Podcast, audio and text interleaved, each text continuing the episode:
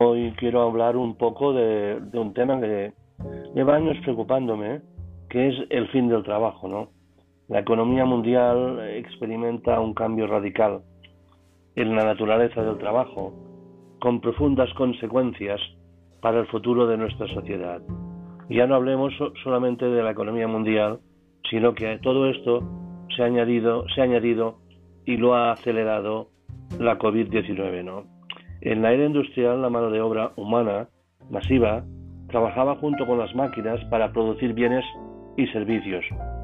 En la era del acceso, las máquinas inteligentes en forma de software de ordenador, robótica, nanotecnología, biotecnología, eh, inteligencia artificial, eh, sustituyen progresivamente esta mano de obra humana en la agricultura, la industria y el sector servicios. Las granjas, fábricas y muchas industrias de servicios se automatizan a gran velocidad. Cada vez es más el trabajo físico y mental desarrollado por las máquinas inteligentes del siglo XXI, ahora más asequibles y eficientes, que desarrollan desde tareas, tareas líneas repetitivas hasta el trabajo profesional sumamente conceptual. Los trabajadores más baratos del mundo probablemente no serán tan baratos como la tecnología que llega en línea para sustituirlos.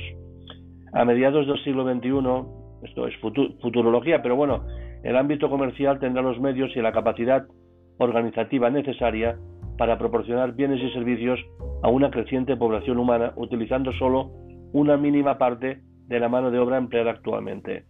¿Y qué vamos a hacer con esta mano de obra? ¿Qué van a hacer? Porque yo ya no estaré aquí, ¿no?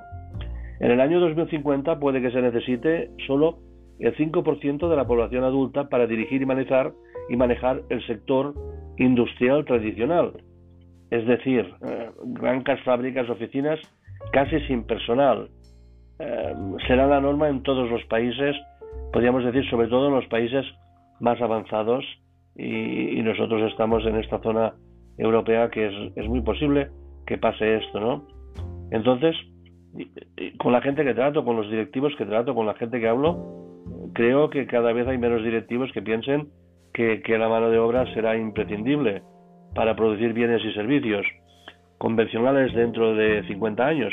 Casi todos piensan que la tecnología inteligente será la mano de obra del futuro. ¿Y, ¿Y, qué haremos? ¿Y qué haremos? Por supuesto, la próxima era traerá todo tipo de nuevos bienes y servicios que ahora no nos podemos imaginar. Estamos viendo ¿eh? Eh, desde redes sociales a cosas, a, aplicaciones que dan trabajo en países. El otro día estaba mirando la aplicación que se llama Bot Live de contactos, hecha en Vietnam, que está dando trabajo y riqueza a más de mil personas en Vietnam. Vale, de acuerdo, pero ¿qué pasará? Sobre todo en el ámbito del conocimiento. ¿Hacia dónde vamos? ¿No? Eh, sin embargo, estos nuevos empleos, por su, naturaleza, desde mi punto de vista, serán elitistas y, muy restringidos. Los puede organizar un tipo de gente muy especial, eh, con unos conocimientos y unos estudios muy especiales. Eh, ¿habrá, ¿Habrá tanta gente muy especial para ocupar estos puestos? ¿O habrá poca gente que tendrá muy buenos salarios? ¿no? Esta es la duda. Yo creo que no volveremos a ver a miles de trabajadores saliendo de las puertas de las fábricas, eh, yo me acuerdo, y, centros de servicios, como sucedía el siglo pasado, ¿no? Me acuerdo de la SEAT en Martorell, a las 8 de la mañana cuando llegaban el turno, ¿no? Y cuando plegaban, ¿no? Coches, cola. Yo esto creo que no lo volveremos a ver. Esto está desapareciendo, ¿no? Incluso los empleos más cualificados son cada vez más vulnerables al desplazamiento tecnológico. La sofisticada tecnología de diagnosis sustituye laboriosas pruebas de diagnóstico hasta ahora realizadas por médicos, enfermeras y técnicos. No hablemos de que hay médicos que pueden operar por ordenador desde Estados Unidos a Europa o desde Europa a Estados Unidos, ¿no? El diseño, el diseño asistido por ordenador ha eliminado a ingenieros y delineantes. y ser ingeniero no es fácil y ser delineante tampoco, no son, no son estudios fáciles, ¿no? Pero los programas, los nuevos programas informáticos, han asumido gran parte del trabajo estándar que antes era competencia, por ejemplo, de los contables. Yo vi una empresa de consulting en el Principado de Andorra que automatiza todo la clasificación de las facturas, solo escaneándolas, ¿no? Aunque evidentemente se necesitan profesionales selectos y brillantes para llevar la contabilidad, está claro, a todos nos gusta porque nos gusta el contacto humano y no queremos dejar esto en manos de una máquina, pero este es el futuro. Los administrativos y los contables van a desaparecer. La gente, la gente no, no, no se da cuenta de esto, pero bueno, es lo que yo pienso, ¿no?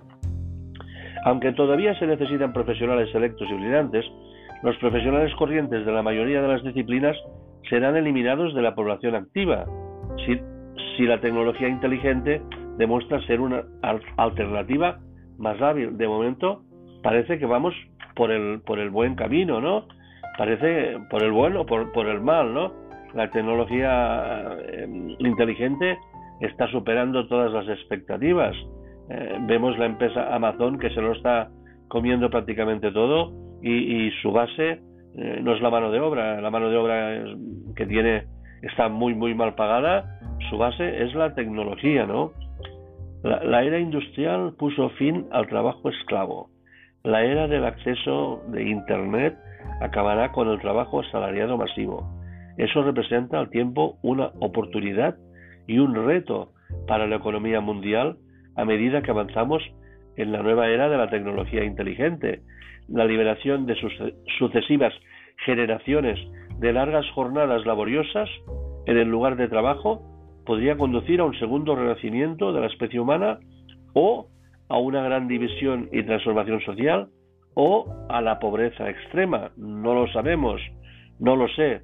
La cuestión es qué hacer con los millones de jóvenes que cada vez serán menos necesarios en una economía global progresivamente automatizada. Se nos ofrecen varias opciones para tratar el futuro del empleo.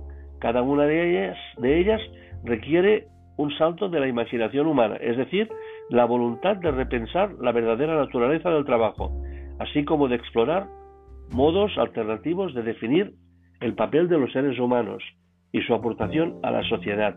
¿Estamos dispuestos a esto en estos momentos de COVID-19 en que lo que nos preocupa es no llenar las rubis? ¿Estamos dispuestos a esto? Amigos, dejo el tema para que pensemos.